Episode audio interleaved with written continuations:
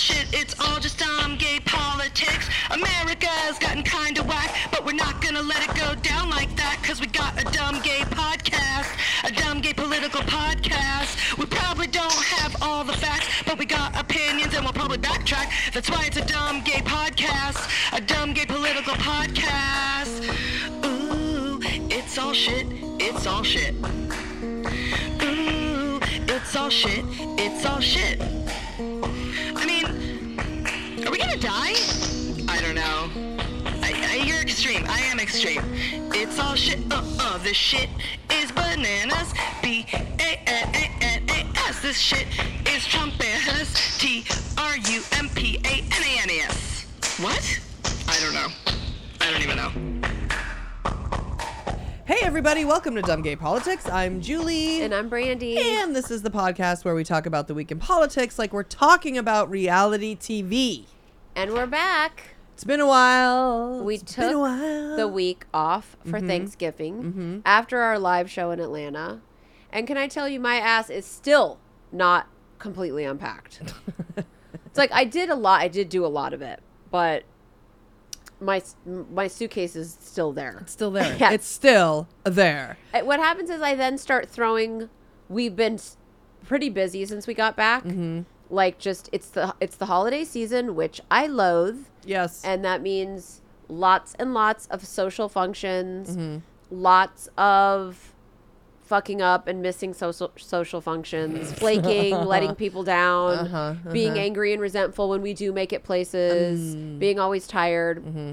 So in that merry-go-round of functions, I've now started throwing the outfit I wore to the function into the suitcase as part of a new thing that needs to be now unpacked or oh, packed away or uh-huh. washed. Mm-hmm, so mm-hmm. it's just become a, a, a home ground for everything.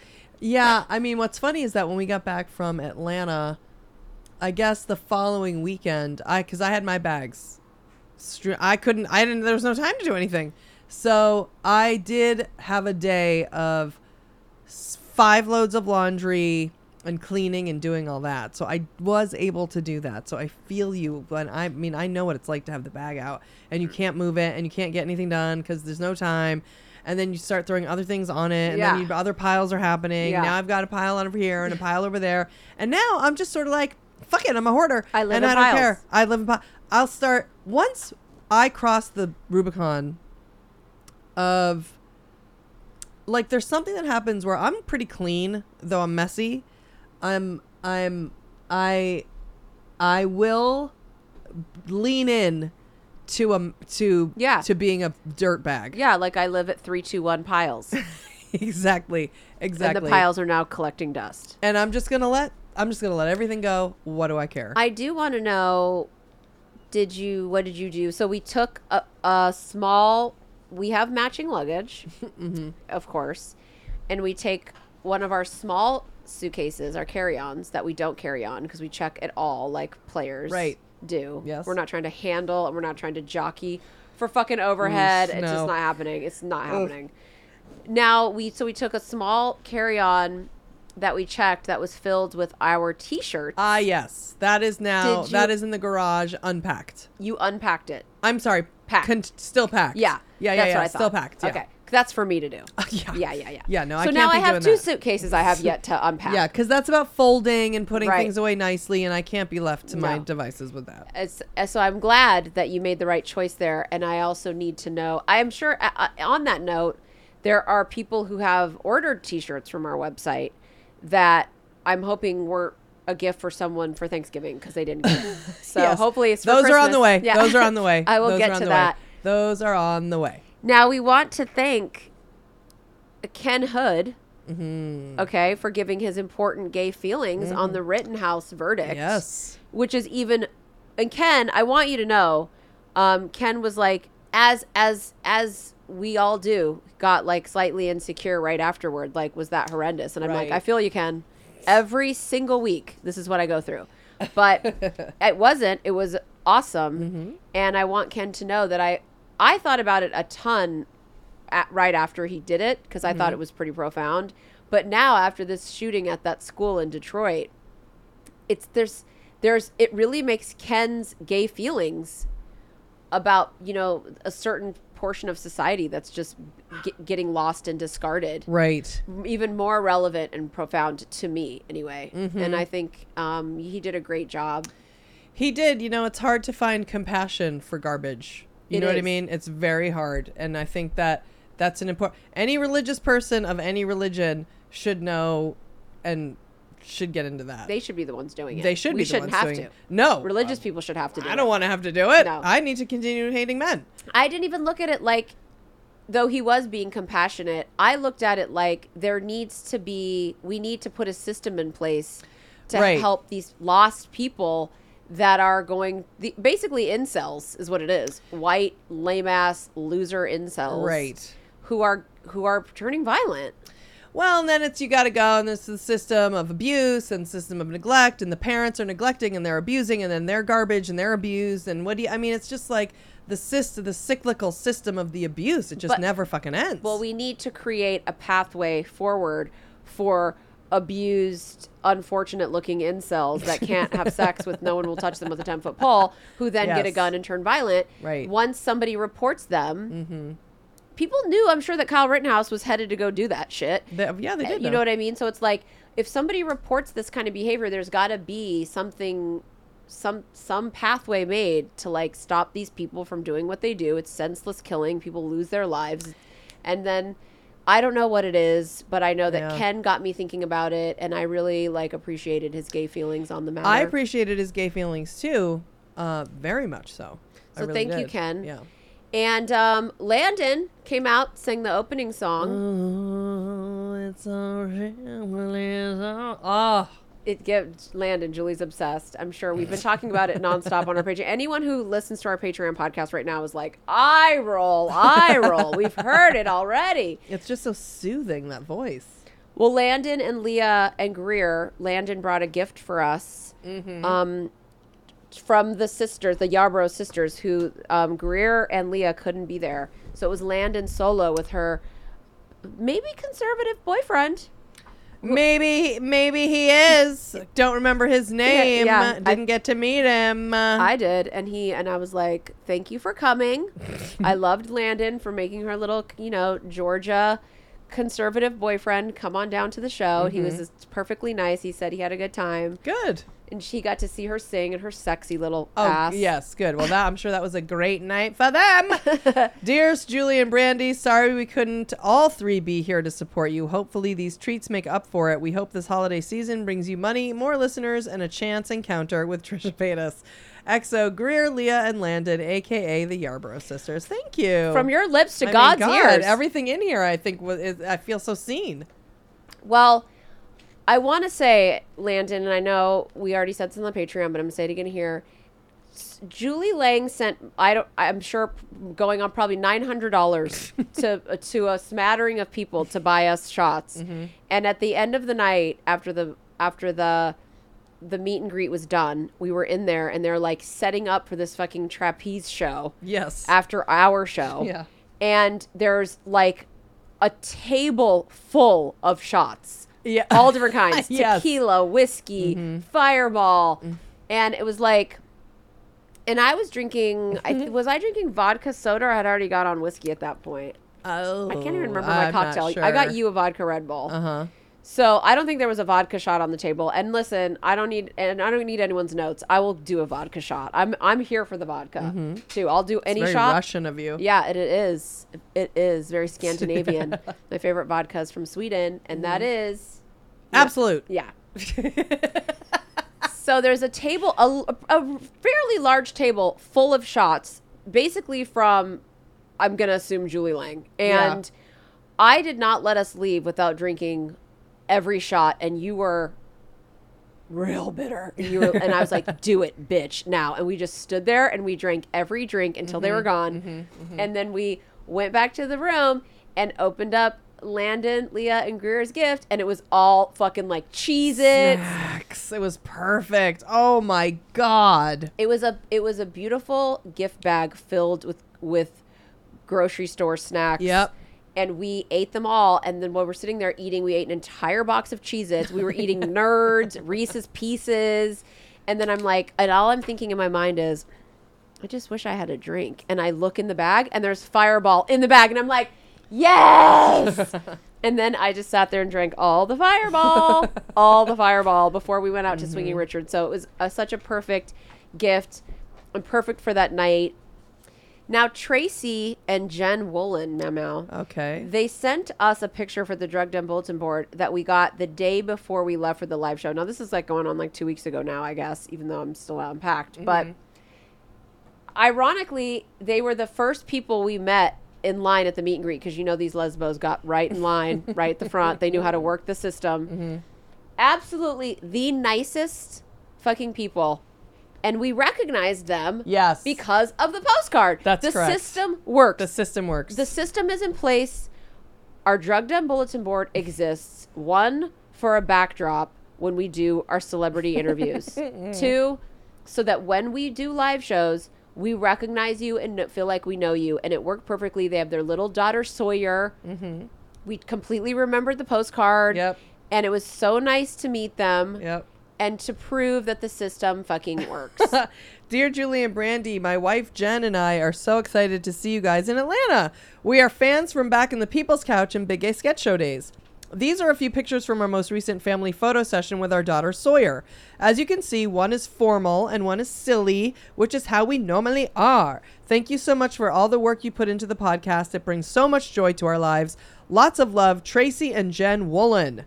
Mm. So sweet, oh, right? So Their little nice. family, and it's like they don't look like they would enjoy. No, our treacherous. They seem trash. way too smart for our podcast. Yeah, they really do, and just classy and all of it. So I'm like really, really mm. grateful for them. Listen, I don't know, it just touch. It, they just touched my heart. Yeah. Now, Aloft Olive. Yes. It might be Aloft. Aloft. Aloft Olive. Huh? Aloft Olive. And Justin, Mamau. Gave us th- this piece of art. Yeah. Wow. Just wow. Now, I'm not going to say that it was easy to get home on my mangled up feet. I had wore the highest heels. My feet were hamburger meat at the yeah. end of the night. Mm-hmm. Then we get... I binge drank us all into oblivion. Then we went to a drag show on Sunday where we... got there late. Mm-hmm. I wore sunglasses the entire time, indoors in a place with no windows, where we drank approximately twenty-two mimosas each. Left early, went straight to the airport carrying the radio, which is basically a Google Home. It's, it's the most beautiful... It's a nineteen forties looking sort of radio, old-timey radio that's been bejeweled. That's on top of a Google Home. So it really is like... So you can re- we can really use it. You can We can really use it. And also it looks like an antique. It looks like a piece of art and an antique, which it's, is fucking amazing. Yeah. It's definitely giving you very Mad Men set vibes. Uh, yeah. Right? Right. It's so cool. Right. It's so heavy, yeah. Aloft. Yes. It's so heavy. Yeah. And... But we were... We were... We took it on the plane. We were we not leaving that. And then that was the first thing. We lugged all the shit inside your place. Mm-hmm. I quickly fucking got rid of all these annoying video games Mao Mao had in the middle of her mm-hmm. like thing her T V sits on. I was like, this little beauty is going right here. It looks great. And it just inspired me. I bought this expensive blanket to toss over your oh, chair. Yeah. I'm right. like feeling, I'm like, I'm doing, I'm do, I'm basing I'm... the whole room now in, in Mao Mao's living room around that piece of art. It yeah. is, It's so fucking cool. So yeah. perfect for, it's so like unisex, you know? Yes, yes. It's a piece of art. I love it. It's great. Really, really like we love it. And you and they have an Airbnb, where was it? Fort Lauderdale? No, somewhere in Florida. That has is all tricked out in that art that oh. I think like everybody should go check out, even though I'm not really doing it justice because I thought it was in Fort Lauderdale. Well, try to find, try to find the Airbnb. Last but not least... Jen Janikowski. Okay, mm-hmm. Jen, so cool. Yeah. First of all, she, she brought her her eighty-year-old mother. Yes. Who we were whopping yeah. out uh-huh. for for Jen's mom. yeah. Like and and Jen was hilarious. Yep. We were so thrilled to have like uh this sexy eighty-year-old working. Oh my it. God, she was great. She already in the in the few minutes of meeting her in the meet and greet had these amazing stories. And we want, we're literally going to have Jen's mother on the podcast. Yeah. Like we are, we are absolutely going to have her on the podcast. Mm-hmm. Jen, don't, don't even try and get out of it. We've already, we've already organized it. We organized it there in line. She's such an interesting, interesting woman. Jen was like, like making me laugh, talking about them driving. Yeah. And just, you know, you know how it is when you get on that road trip with your mom. It's so yeah. sweet. They took a road trip to come yeah. to the show. Really sweet. Just, and Jen Gate brought us this bag of treats that had an Elizabeth Warren coloring book, Elizabeth Warren action action figure, a fitness taco t-shirt, and I'm an I B S warrior t-shirt. Yeah. The stress pig. Love the stress pig.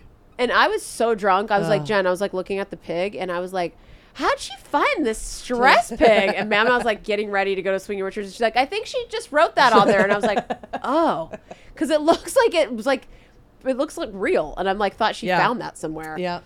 And don't forget, like, like Lick-a-Lottopus. The best book that's ever been written. We immediately. What were, a wonderful, yeah. wonderful children's book. It's a great book. It was a great care package. Yeah. And now we're all going to get the treat of Jen's eighty-year-old mom that, that she will not be.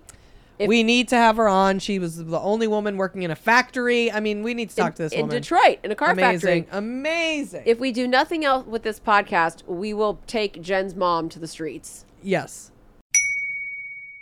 We now interrupt our regularly scheduled JoJo and Kiki because it has just come to our attention that Trump Republicans are low-key terrorists.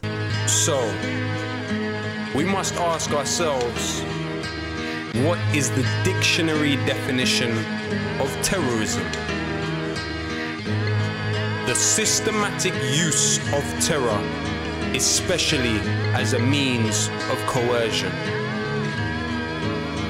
Like the first time we debuted this segment three weeks ago, we were originally going to label these stories as douchecapades. But Republicans have become so unbelievably, historically awful and verbally violent that calling their actions douchecapades really doesn't cover it. Usually when we do douchecapades, we're talking about losers who die standing in line on Mount Everest or Devin Nunes suing Twitter because someone impersonated his cow. Yes, the shit that Republicans have been doing is so heinous that calling them douches is really just an insult to the entire vaginal and anal care industry.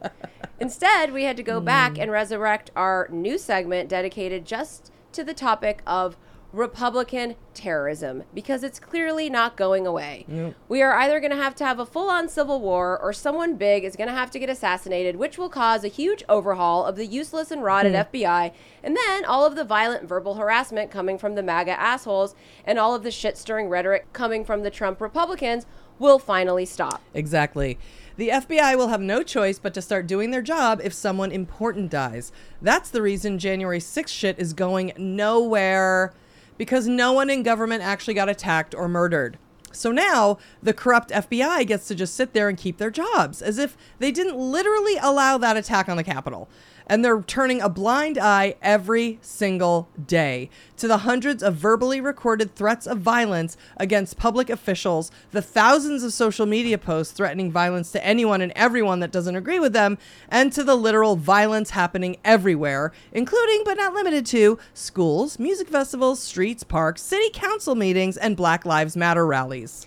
Yeah, and you know what that is? Fucking terrorism. Mm-hmm. I'm sorry, but it is. For those of you who fast-forwarded the intro song to the segment, here is the Webster's Dictionary definition of a terrorist. Quote, someone who advocates or employs the systematic use of terror, especially as a means of coercion. Mm. Leaving a voicemail for an elected member of the U S Congress and telling her that she's a Muslim bitch and a traitor and is going to end up dead is literally the goddamn definition of terrorism. And the people that are doing this are not off in some cave hoarding machine guns and drawing plans on a rock. They live next door to you. You sat across from them at Thanksgiving. They're everywhere. Everywhere. And they go all the way up to the highest level of government. And that's the fucking problem. The culty QAnon Trump-supporting white supremacists in Congress spread their violent rhetoric through Fox News and Facebook. And it trickles down to all the geriatric white grievance dementia dudes, the horny, hard-up forgotten housewives, and all of their disgusting incel sons. And these people go out and do the dirty work, but it all starts at the top. And this week, the top comes in the form of a disgusting congresswoman from Colorado named Lauren Boebert. This dumb bitch thinks it's not only acceptable, but downright hilarious to make a joke calling Muslim members of Congress the Jihad Squad, and then go on and repeat it nineteen more times like she's a shitty comedian at open fucking mic night. One of my staffers, on his first day with me, got into an elevator in the Capitol. And in that, in that elevator, we were joined by Ilhan Omar. Oh, well, it was just us three in there, and I looked over and I said, well, look at there, it's the Jihad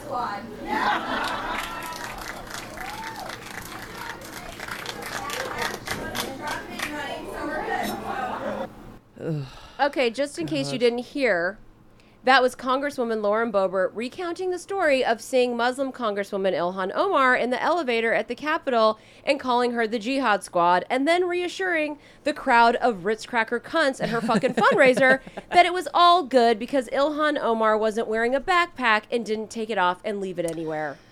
And she's done that exact same bigoted bit at several different fundraisers. And it works like a charm, bringing in the racist cash. And then, per their master plan, someone in the crowd tapes the story on their phone, posts it on Facebook and YouTube, and it gets shared nine hundred billion times to the exact perfect audience of xenophobes and Islamophobes and racists who see it and get enraged. And that's how the cycle of inciting violence works. And the violence is terrorism. Period. And every time one of these Republican assholes, including Trump, uses hate speech like this in a fundraiser, inevitably all of the Democrats on the other end of the hate speech get death threats. It happens to Nancy Pelosi and the top Democrats in Congress, and it goes all the way down the line to school board members in small towns that they disagree with, which we talked about in the last mm-hmm. time we did Republicans are low-key terrorists. And it is Republicans. It's not Democrats. Democrats no. are hypocrites, and they're virtue signalers, and they're fucking annoying, and they're self-aggrandizing and a million things. But they don't call up school board members threatening to rape their wives and children. Mm-hmm, mm-hmm. And it's fucking terrorism. I, I, to stand in front of these fundraisers like it's comedy, like you're being, you're not being mean, you're not being violent, you're being funny, you're being, like they're, the, Repu- the it's the Republican mastery, yeah. the master racery is to pretend that you're not doing something that you're doing. That's their cornerstone. Yeah, and I feel like Trump invented it. Do it in plain sight, and nobody can say do shit. It. And do it with a smile on your face, and do it like it's a joke. What if that exact story was written in a, in a private email oh, that somebody please. hacked? It would be taken so differently than her up there. Like you said, I'm just making a joke. I'm just making a joke. Trump invented it. He's just constantly joking, and it's hate speech, hate speech. But if it were to be just printed and sent secretly, now they're in trouble. Chris Cuomo gets fired for helping his brother. Grant, whatever you think about it, whatever you might think about it, there's no hate speech, there's nope. no violence, there's no inciting, and everything he did was legal. Meanwhile, this cunt stands in front of nine thousand different audiences, and so does Michael Flynn and Steve Bannon and Stephen Miller and Donald Trump and Donald Trump Junior and Donald Trump Junior's fucking cum-guzzling girlfriend, whatever her can't never remember yeah. her name. Kimberly Guilfoyle. Kimberly Guilfoyle and Lara Trump. And even Sarah Huck, every single one, and every Republican member of Congress who is still a Republican, they're all doing it. Here is one voicemail of many, by the way, that Ilhan Omar got after Lauren Boebert told this story of the elevator. This is like just an example of what Ilhan Omar has to deal with after this dumb bitch goes and stands in front of all these MAGA maggots. Come get jihadist. We know what you are. You're a traitor. You will not live much longer. I can almost guarantee you that. You're a Muslim piece piece of shit. You jihadist. We know what you are. You're a fucking traitor. You will not live much longer, bitch. I can almost guarantee you that. That's fucking terrorism. I'm that sorry. Is, that is terrorism. A grown man. A grown motherfucking man played on the phone to a little woman. What you? What are you scared of? And at the end of the day, look, I get, I understand. I understand people have fear. They're ignorant. You don't know. You saw nine eleven. Now you think all Muslims are like that. You see, I don't even know. What, I don't know. I guess Jews all run the media. Whatever it is that you think is going on. And whatever you think about gays is actually true. They will fuck your fucking asshole and your fucking face. So you are afraid of that because that's what you do to women. And you couldn't possibly imagine it being done to you. And they'll fuck your wife. And they'll, and they'll, and they'll fuck your wife. So, and you can't deal with that. You can't. Your fear of that is so great. You are so threatened that you can't even stand to be alive. So you have to, you're a grown man calling a woman who's doing nothing but being a servant for this country and saying that you're going to kill her. Uh, it's it's it it honestly you you you it, it it's beyond the pale. It's there's not even any words. There's no we've for the last four or five years now we've been trying to dissect and analyze and figure out how we're going to move forward and these then and Trump and these people and QAnon and it's crazy and and at this point it's just like we're living it living it we're living with it like we have to live with COVID. We literally have to live with this like we have to live with COVID. COVID's here. You can wear a mask, but you still might get it. Even if you're vaccinated. And that is what these people are. They are a fucking virus, an infection that we have to live with. And we can try and thin the herd. We can try and like use medicine. We can try our best. But at the end of the day, they are not going away. So we need to figure out how the fuck we're going to um eradicate them. Yeah. And the only thing there is to say is Republicans are low-key terrorists.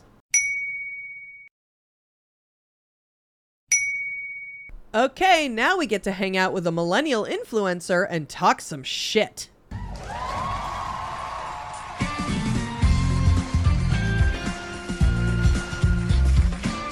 do whatever the fuck I want. That's how I got famous, talking shit. And I'ma keep talking shit. I'ma keep talking shit till the day I die, bitch. Matter of fact, I'ma record something. So when I'm dead and I'm in a casket, I'm gonna be on the fucking radio talking shit like, yeah, at my funeral, let me tell you about these motherfuckers. Okay, this is our segment called Talking Shit, where we hang out with comedians, activists, and influencers and talk shit about important current events. Why? Because talking shit is fun. Influencers are influential, and Forever twenty-one is beyond fucking bananas. Beyond, which is why we are so excited for our guest today. Not only is he a huge YouTube personality and prolific L G B T Q philanthropist, he's also a best-selling author who's on his third book, Third, despite the fact that he's basically an embryo who shouldn't even have learned the fucking alphabet yet. That's right. So without further fucking ado, it's time for us to talk some shit with the beloved gay baby and YouTube star, Connor Franta. Hey, hey Connor. Connor. That's what they call me, an embryo with no pulse. That's me. Da-na-da. Okay. Da, da, da, da, da. How's it, how's it going? Thanks for having me. Of oh course. My God. Thanks for, ha- thanks for being here. Okay, so before we get down to the shit talking, tell our fourteen listeners how you became the young L G B T Q influencer that you are today. I started on YouTube around a decade ago, well before it was cool, well before it was popular, well before it was an acceptable uh, form of income or career. I don't even know if it's that way now. But uh, in, in the time I was in the Midwest, I was a mm. closeted young uh secretly gay boy, and along my journey of of my YouTube career, I also found myself came out online and and started a whole new journey and career and uh and and path that I walked down, where I uh, also added gay to the repertoire. So uh it's been a, it's been a long journey. Uh it's been actually seven years in just a couple days that I came out online, so it's it's it's wild. Yeah, I bet. That's crazy. When you came out, was it something specific, obviously, or had you known that you were gay the whole time? This is just out of uh, from gay to gay. What was your gay? You know what I mean? Were you I like... came out as I came out as gay, um, but I honestly at the time it was more of I didn't even know a lot about the community. I just I I just thought that that was like my only option in a weird way, and I was like, I'm just gonna say that. And then from there, I in a weird way learned more about the community mm. and learned the depths of it. So it was, in a way, it was almost not that it, not that my identity's necessarily changed, but it was like I didn't know a whole lot about what it meant to be gay. I just assumed that that's what I was. It meant you like dicks. That's one thing you knew. You knew yeah, that I mean, for sure. That's what I'm wondering. Yeah. Like when you're a little kid in the Midwest, where you're like, you know, I know I would watch movies and be like, I wish I was Tom Hanks and not the lady. You know what I mean? Oh, for sure. No, I used to, I would just watch people and be like, I want to be their friend. I want to be as close to them as possible. I wish we were so close all the time. Right. Yeah. And have no idea. Yeah. Just oblivious. Yeah. So where do you fall on the political spectrum? Do you identify as a Republican or a Democrat? Do you... I'm a social. I'm a socialist. No, I'm a, uh, I'm a Democrat for sure. Incredibly liberal man. That's me. And are you politically invested? Like, do you pay attention? Uh, do you vote? Deeply, yeah. Oh, okay. Yep. Voting in every election, deeply invested, using my platform uh, to amplify as many messages as possible all the time. So you do talk about politics on, like, with the content you create? You don't avoid it? For sure. I used to avoid it, um, well, you know, just but on the verge of, of Trump era. And then at that point, I, I found... I. realize myself that I was like, oh no, um, this is not something you can avoid. This affects the livelihood of everyone, and it's weird that we don't talk about it, and it's weird that we feel like we can't, mm-hmm. we can't talk mm-hmm. about the lane that we're in. And I started, uh, I guess, addressing that in my own way, and and realized that that was ridiculous to feel like I couldn't talk about what I believed in. Yeah, exactly, yeah. exactly. It was also easy to avoid it during Obama. We could all just be like, oh, it's fine. It's all just being taken care of. We don't need to pay. You know, we can watch Bravo all day, mm-hmm. and that's what we did. We were much happier. Honestly, I wish it would go back to that. I know. Where we could just sad. just bury our head back in the sand. So sad. So you're from Minnesota. So is your family is your family conservative, or are they liberal? No, my uh, direct family, everyone's liberal. Um, but it w- it was definitely something that changed over the years. Not that we were ever like a heavily conservative family, but I did grow up going to church every Sunday. So that kind of tells the story okay. for you as yeah. it is. But but after I came out, it was kind of a, a tipping point and a turning point for my entire family to start seeing the world for what it actually is and not for what your neighbors in your small neighborhood represent. Yeah. Just the gays turning America blue, one gay at a time, you know? It's a part of our agenda, yeah, you know? It's the gay agenda. Yeah, that's what it is. It's real. The gay agenda is real. Okay, let's talk shit about um, the Rona, okay? okay? Hide your kids, hide your wives, because there's a new variant out there called Omicron? Omicron. Omicron. I mean, I thought Omega was the O and the alpha. We literally, I'm like, I was in a sorority, I'm like, Omicron, where are we getting this? But apparently it's also... a variant of Omega. Yeah, okay. Apparently. Right, okay, yeah. Great. So what is your hot take on the never-ending COVID struggle? It's it's just, it's never-ending, isn't it? It's like once you feel like you you kind of understand the world in which we're in, even if it's completely shattering, even if there's like the Delta variant, everything, it's like, okay, we finally got a grip on that. Another one smacks you right in the face. You know, like it's... It's it's endless. And also, you would think the stupidity would run out. Like, at certain points, I'm like, you know, people are being a little less stupid now. It seems like people are getting a little more savvy or being a little more quiet. Nope. Then some idiot. I watched some clip from Fox News or some idiot in my hometown post on Facebook. God forbid I'm on there. Um, and I'm like, oh, no, everyone's still so thick in the skull. It's annoying. Where do you... Th- stand on the vaccine? Like, do you think it should be mandated? Do you think feel like people should be even getting boosters? It's so tough, isn't it? Because like I obviously understand the the whole issue of like you can't force people to do certain things, and that's a slippery slope. But you know, for most case, this is such a, a unique case that we haven't in history in, a, in at least a long time been faced with, if not ever. So, you know, unique circumstances call for unique uh, mandates in this case. So do I think that you should force everyone to get vaccinated altogether? I don't know. But do I think there's consequences for not getting vaccinated and, and trying to live your quote unquote normal life? Yes, one hundred percent. You know, like ki- kids can't go to school if they don't have a certain list of vaccines. You can't smoke in certain restaurants. You can't drive without a seatbelt. It's like people are acting like this is a new thing, but it's not. Mm-hmm. Yeah. Did you avoid it on your channel at all? Like, no, I think luckily ever since, you know, around like the, the Trump era, I've just, I just let the floodgates flow. So no one is surprised when I say any, anything anymore, especially this, because this to me, it's like, again, it's like not an opinion. I, I trust science. I believe in the vaccine. And if you don't, I think you're a fucking idiot, and I'll tell you it. It's not it's not an opinion. You're stupid. Mm-hmm. Now, right. Were you like, a, you know, a, a mask, like, would you yell at people in stores if they didn't have their mask up and shit? No, I'm not a Karen, sadly. Yeah. I'm a little bit too timid. I'm a little too timid from the Midwest. Yeah. But it, you know, of course, I'm the I'm the Midwestern person that comes back, and I just kind of like, oh, I'm so mad at that. And I just talk to myself for like an hour, or I'll call my mom, and she'll be like, oh my gosh, I know. I saw that today too in the grocery store. Do you live in Minnesota now, or no? No, no, I'm in I'm in Los Angeles. Oh, you're in L A, okay. Um, but there were, yeah, there were times during the pandemic where I actually got frustrated Um, with certain mask elements, because like I love to run, and I run by myself, and I run outdoors, and I run not on the sidewalk anywhere near people. And there was a period in L A where people would get so mad at yeah. nobody, you know, wearing not wearing a mask, even if you were by yourself outside and like fifty feet away from everyone. Mm-hmm. And like there was a level of frustration there for a while where I'm like, oh my God, please, out of all the people you could yell at, why are you yelling at me right now when I'm running in the middle of the street alone? Oh, exactly. At, eight, at six a.m. Yeah, yeah, right, right. So you got you got Karen'd on. Oh, I did, and I'm like, don't say anything back. Don't do it. So you just you just ignored it. Yeah, most of the time.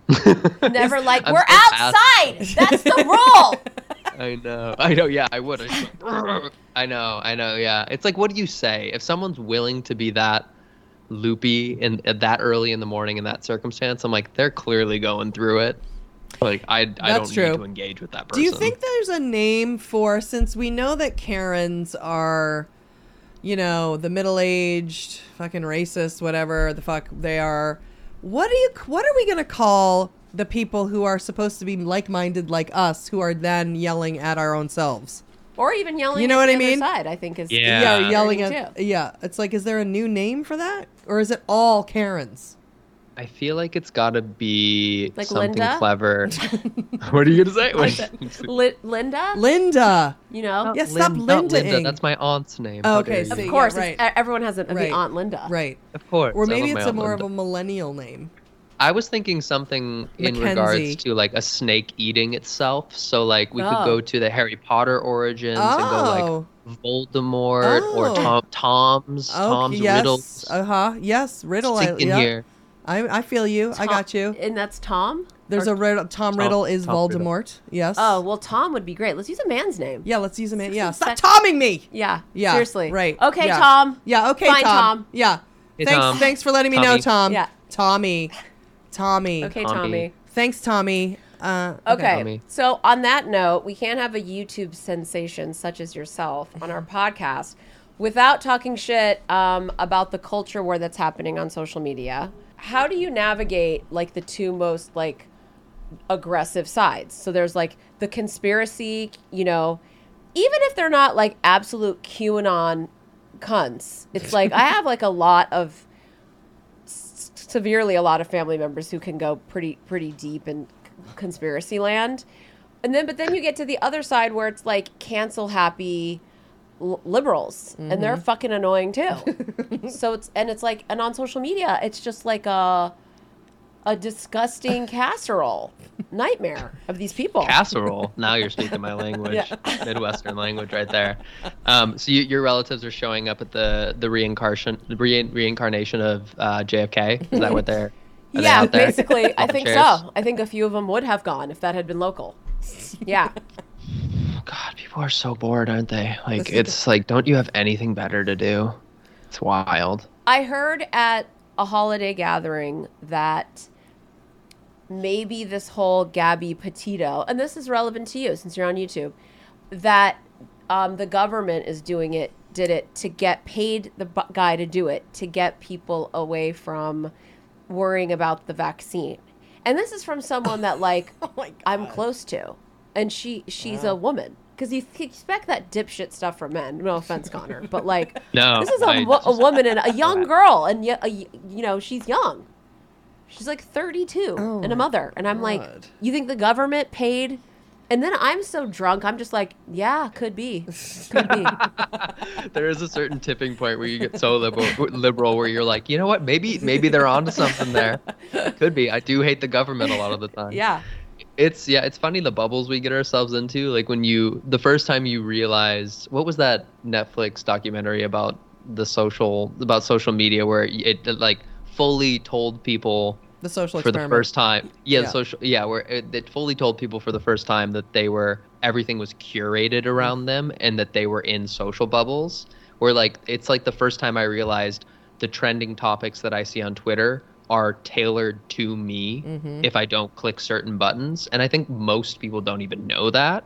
So I think it's easy for, for you know, like a young girl or for someone who seem, is seemingly in te- intelligent, maybe not men, they're all idiots, um, to to get caught up in that bubble and not realize that they're being fed the same information. They're going down click holes and they're it, the algorithm is giving them, quote unquote, what they want. So it's like almost partially not their fault. Hence, it's another story we're going to talk about today. Hence why I think there needs to be more laws around that and more regulation around social media and and all of, like, TikTok scares me to death half the time.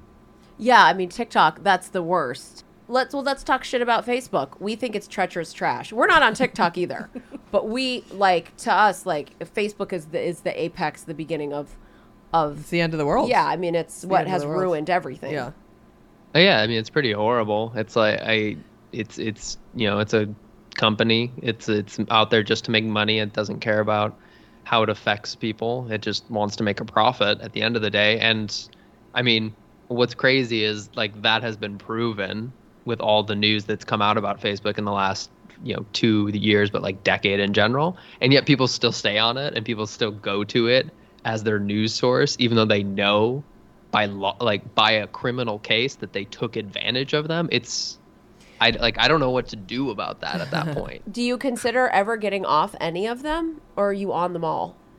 I'm on them all. I'm not like Facebook. I never post to it. I never update anything about it. Sometimes I'll go on like maybe once every couple weeks just to be, just to literally look if there's anything fed to me within the first five seconds from like a friend. Um, cause I don't follow a lot of like my college or high school friends on other social platforms. So it's like, that's my only way to get a little insight into that Midwestern bubble. Mm. Um, but nothing else. Like I never go on Facebook for anything like that. Don't have a Pinterest account. Don't go on Tumblr, nothing. It's mainly just like Instagram and Twitter. And do you do TikTok? I do not. I, I do it pretty liberally. I don't do it. I have no sort of schedule or consistency on there. But I, it's addicting as hell to like watch TikToks. Yeah, I'm curious to know what your issues, your your issues are that you're you're doing on your for your platform when you're getting political or the things that you feel passionate about right now. Like, what are you trying to get the word out about? I mean, it feels like there's a new flavor every month, which is um, kind of the, the difficult thing. It's like what, I guess not even what do I promote, but what don't I promote is becomes a thing of mm. when something, when something you know, becomes a really important topic or something becomes like a trendy topic. And it's like, do I participate in this? Is my voice necessary here? Am I just, is it disingenuous for me to just post about it because everyone else is suddenly? So it's that it's, there's a conflict there. I post a lot about climate change. Um, I post a lot about obviously elections um, and anything related to like L G B T rights. Um, well, you talk it, a lot it, about like yeah. you're really open about like your your your mental health like journey and like you you struggle with depression. Totally. I wanted depression. Sorry, I didn't. I said depression. Say it again. Um, depression, depression. I know you've opened up about your depression. Um, Of course you're going to have some struggles with depression because you're gay and that's just like going to be a thing that happens. But do, how much do you think do you contribute that to like your involvement in social media? I mean, I think I I feel like it would affect anybody despite despite the level, like despite it being my job. I still think it affects the average person as well because, I mean, we're, we, we as a society have never had to like focus so much on ourselves, not like quite literally look at ourselves at all points of every day and compare ourselves constantly, our appearance, our clothes, our lifestyles, how much money we have, what types of vacations we're going on, all of it. It we are bombarded with it every single day. And as someone who creates the content on the other side of it, I know it's all fake. Like it's all, it's not that it's, it's not even that it's fake. I just know it's all curated.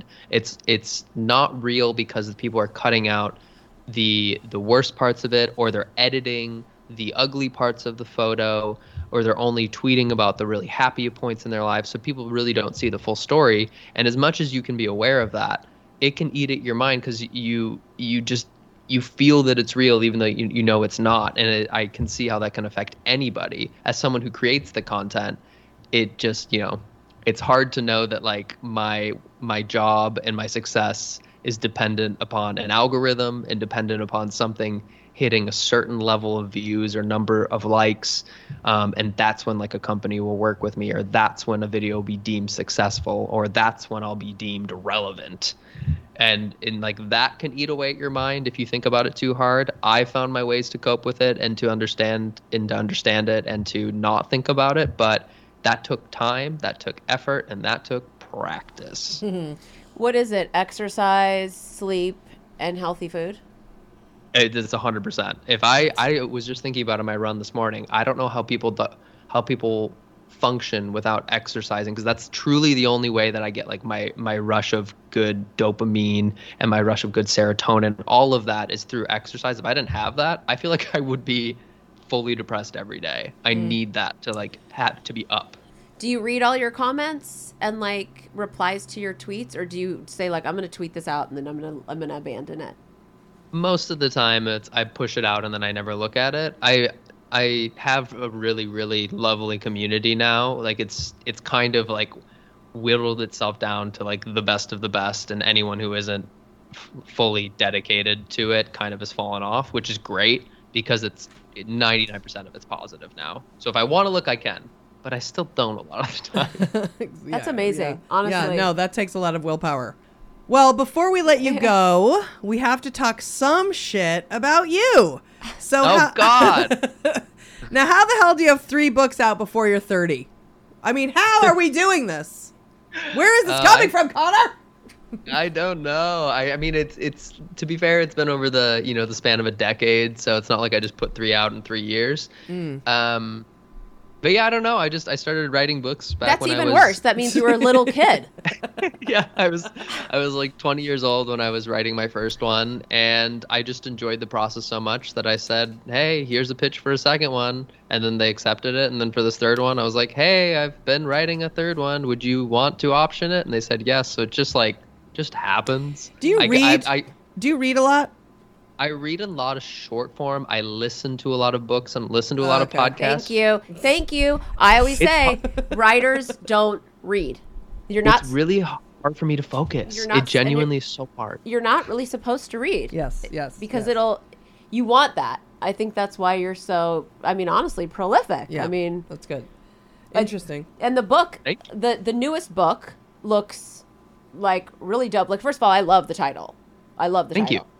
Thank you. I appreciate that. It's very, uh, I mean, it, it's dark, but the meaning behind it isn't meant to be dark. It's meant to be more hopeful, but people see it as kind of confusing and a little bit like a child of arson or something. Well, well as someone whose tell, house has burnt down, yeah. I will say you then, the thing about it is that when I see anything that says house fires, I immediately think of our house burning down. But then the thing is, is that you get a new house. And it's one inch bigger than the old house, and you have dimmers and hardwood floors. So I'm just saying house fires to me is a very positive phrase, even though it seems, that's why I'm saying like, I know what you mean. It seems dark, but it isn't, because it's rebirth. Exactly. And that was the point that I was trying to get across, is I was, I was writing about all these, you know, slightly dark and sometimes traumatic experiences, but the way that I always got through them was by, you know, moving my way to the next thing and like breaking think something down and building myself up and burning something to the ground and watching, you know, like the forest grow from where the ashes once were.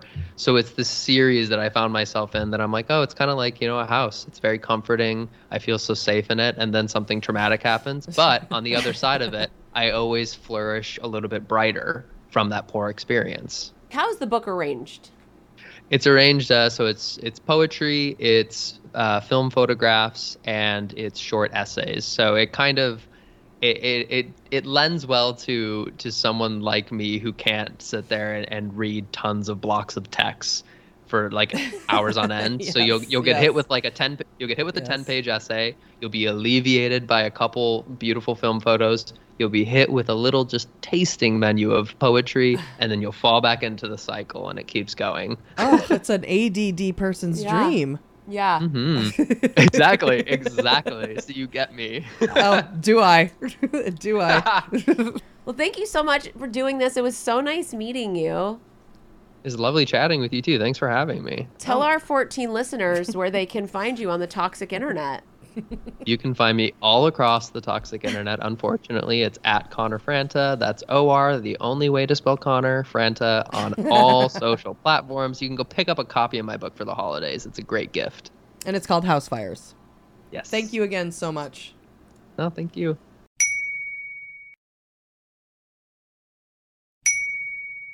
Now it's time for So There's That.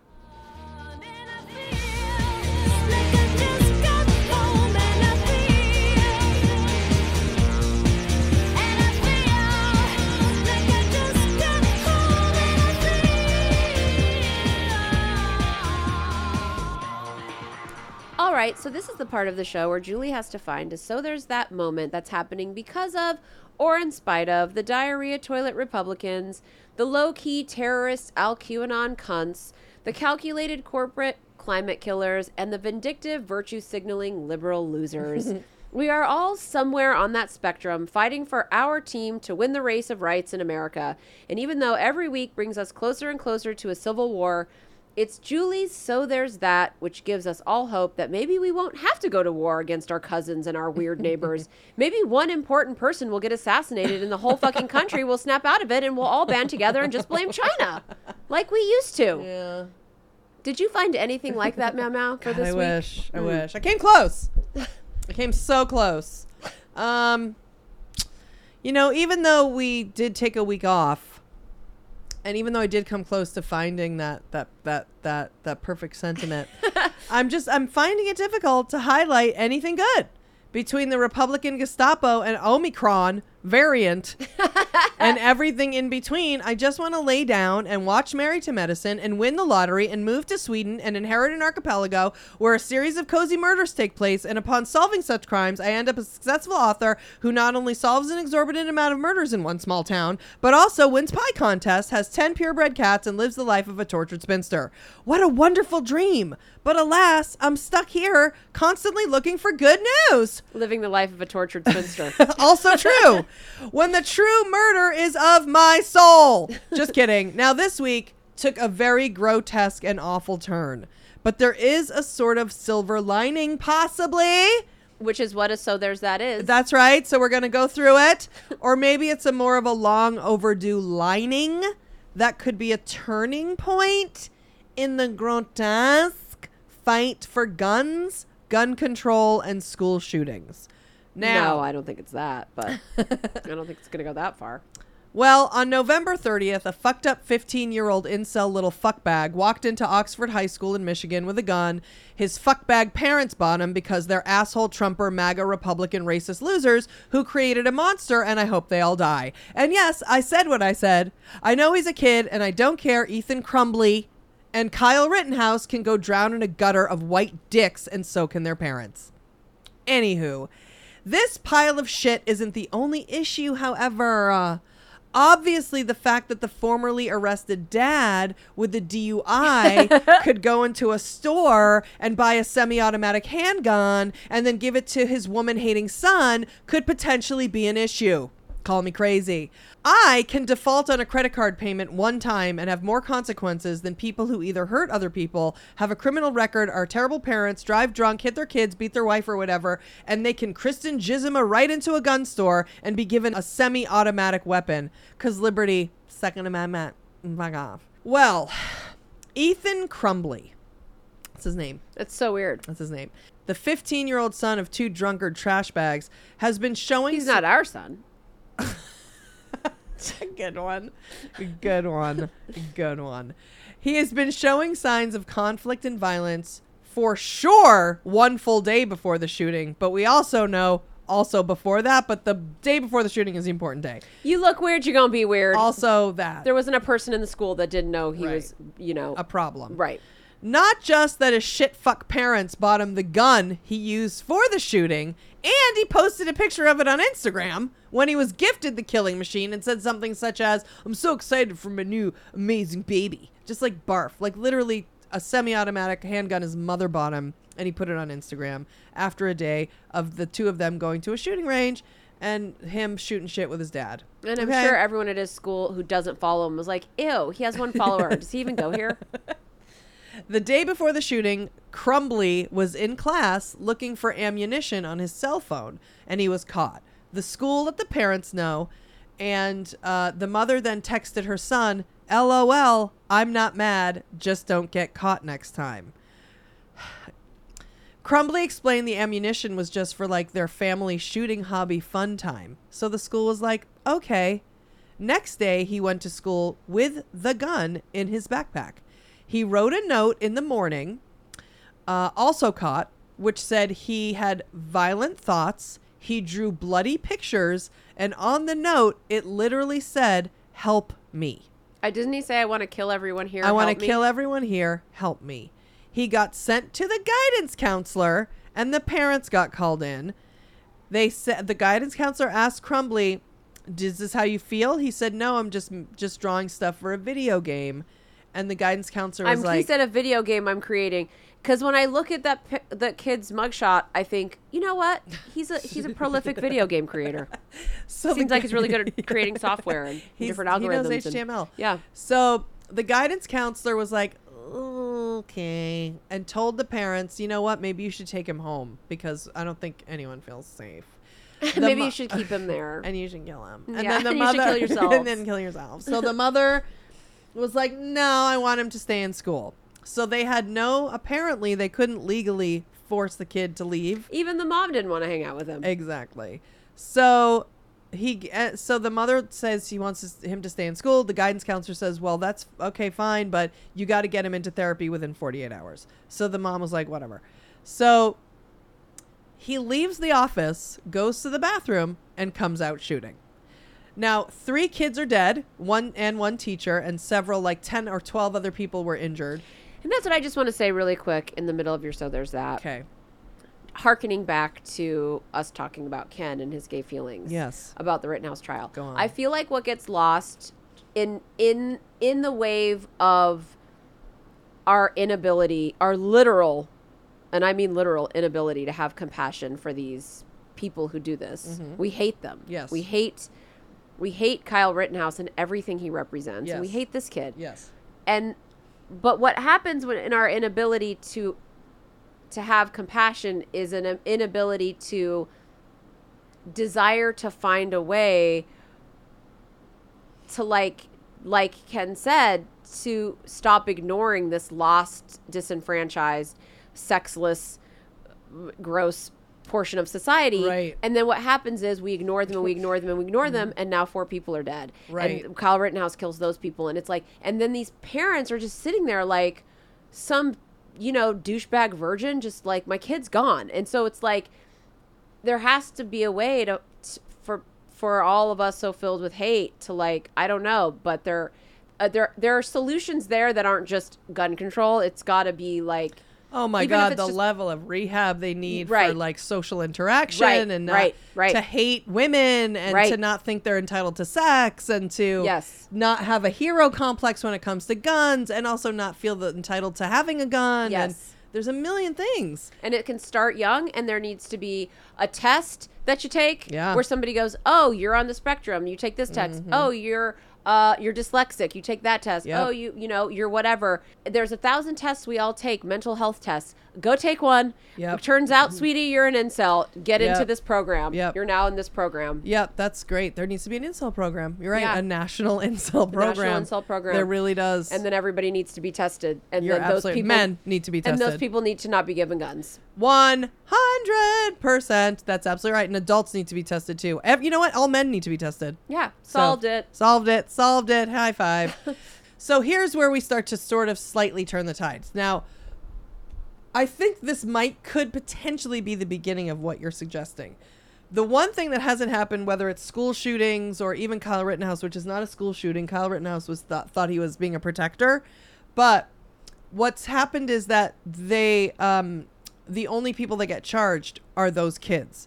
Right. So, like, like the guy who did Sandy Hook. Correct. Like, bro, you're in the street. Right. You're shooting guns in the street. Every neighbor is like, oh, God, that incel douche is in the street again. They right. call the F B I. The F B I does nothing. Yep. The parents don't do anything. And we're all sitting around like, why is why is nobody else liable for this? Right, exactly.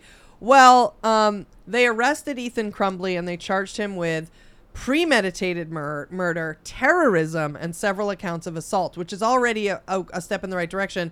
Just uh, a, giving, um, charging him with terrorism alone is pretty cool. So and that's also, not something that they usually no. do. No, and also um, premeditated murder, which is good. He planned it, even though he's fifteen. The motherfucker planned the shit, and he's premeditated murder, terrorism, and the accounts of assault. Now he's going to be tried as an adult. As an adult, so he's he's. gone. He's removed from society. He's now he's gone. But this alone would be something newsworthy for the fact that they're, in my opinion, charging him with terrorism and premeditated murder. But they're also charging the parents. Oh, yeah. So this is where things get interesting. The prosecutor of Oakland County, where the shooting took place, has decided to bring up charges of man four counts of manslaughter per parent for the people that got killed per each of the shitbag parents. So Um, Karen McDonald, um, Karen McDonald is the name of the, the prosecutor, said the Crumbleys were culpable in the year's quote unquote deadliest school shooting because they had allowed their son access to a handgun while ignoring glaring warning signs that he was on the brink of violence. I guess in this case, we're going to say now, Karen. Well, um, we're getting to that. So law enforcement officials said that the parents had gone missing on Friday afternoon. After they saw that their stupid incel son shot everyone, the fucking parents fled. Wow. So, because they knew. Oh, they, they knew. knew. So this led to a manhunt that involved the county's fugitive apprehension team, F B I agents, and the United States Marshals. Saturday morning, after receiving a tip, the police arrested the parents, finding them in a commercial building in Detroit in some studio that an artist owns. Some fucking artist guy was like, yeah, you want to pay whatever to use my loft? It's cool. And yeah. they were in there. I love that they needed a tip. That's how we know the old van murder guy oh, is oh, out there yeah, somewhere. Exactly. Like, you needed a tip? Right. How could you not find these cretins? Exactly. Lawyers for the parents said the Crumbleys had not fled, but had left town for their son's safety and were planning to return for the arraignment. Uh, okay. So just oh, they had lies. The son with them? No, oh, they okay. did not. They. It's just, re- they're fucking just assholes. The charges against the parents are really good news because up until now, only these incels are charged if they're alive and no one else remains responsible or culpable. These are kids and certainly not all parents are always liable for everything your shitty kid does. However, in this case, it's clear these parents not only directly contributed to Ethan Crumbley's shooting and killing, but they created him entirely. School shootings, mass shootings are not done by people in their right minds. And the thing is, the long chain of people not in their right minds has to be explored. And everyone in that chain has to hold some accountability. Yes. If I go to a bar and I get drunk and drive, I can literally hold the bartender accountable. Why it is that entitled, mentally oppressed Americans feel it is their right on every corner and in every way to carry a gun is beyond me. But since we're clearly going to lose abortion rights before these people kill us all with their guns, then let's at least start shooting down the chain of command. The parents of Ethan Crumbley are now in jail Even though they plead not guilty, they were arrested and charged and are going to have to go through the process of justice. Now, I don't hold out hope they're going to be held accountable, but the fact that this prosecutor, Karen, is trying to do this, my hope is it will set a precedent and maybe some of the other shitbag parents in the future will think twice before buying their shitbag incel son a semi-automatic weapon. And at the end of the day, we've been introduced to a new American legal hero named Karen McDonald, giving Karens their integrity back. Finally. So there's that.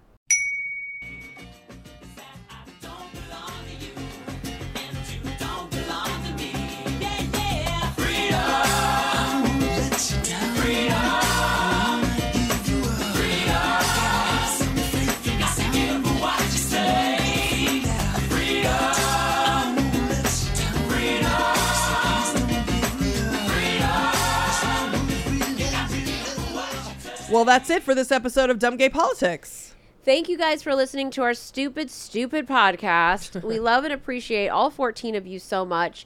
If you're new here and you like us, but you'd rather not, I don't know how anyone would like us after this episode, but if you'd rather not hear about politics, please consider checking out our Patreon podcast. We do two a week every week. They're both an hour, and we post them on Sundays, so you'll have all week to listen to them. You can start fresh on right on Monday morning. That's listening right. to that shit. They're a dollar each, and when you sign up, you will immediately get access to our huge back catalog, which has hundreds of hours of stupid, stress-free, ad-free podcasts. If you're curious to see what it's like, you can listen to a free episode right now called Windows Up Sing Time. The link to the free episode is below this podcast in the description, or you can go to our website, julie and brandy dot com, and there's a button on every page that says click to listen to our free Patreon episode. You can listen to the whole hour right there from your phone or computer. You don't have to download anything or sign up for anything. Just click on the little button and just listen. Just see if you like it. And as always, it's been real and it's been fun. But mostly, it's been gay and it's been dumb. And Connor Franta. Smart and gay. How'd you do, I? See, you've met my faithful hand in hand. He's just a little brought down because when you knocked, he thought you were the candy man. Don't get strung up by the way I look. Don't judge a book by its cover. I'm not much of a man by the light of day, but by night I'm one hell of a lover. I'm just a sweet transvestite from transsexual Transylvania. Let me show you a rhyme and maybe play you a sign. You look like you're both pretty groovy. Or if you want something visual that's not too abysmal, we could take in an old Steve Reeves movie. I'm glad we caught you at home. Could we use your phone? We're both in a bit of a hurry. Right. We'll just say where we are, then go back to the car. We don't want to be any worry. Well, you got caught with a flat world. How about that? Well, babies, don't you panic. By the light of the night, it'll all seem all right. I'll get you a satanic mechanic. I'm just a sweet transvestite from transsexual Transylvania. Why don't you stay for the night? Night. Or maybe a bite. Night. I could show you my favorite obsession. I've been making a man with blonde hair and a tan, and he's good for relieving my tension. I'm just a sweet transvestite from transsexual Transylvania. Hey, hey, I'm just a sweet transvestite from transsexual Transylvania. So, come up to the lab and see what's on the slab. I see you shiver with anticipation. But maybe the rain is really to blame. So I'll remove the cause. But not the symptom.